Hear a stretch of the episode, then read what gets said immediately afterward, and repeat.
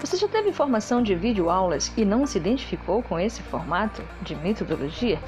Pois estou aqui para te dar uma nova opção podcast, como você pode desenvolver um novo jeito simples e prático, apenas usando a sua voz para transmitir o conteúdo da sua matéria.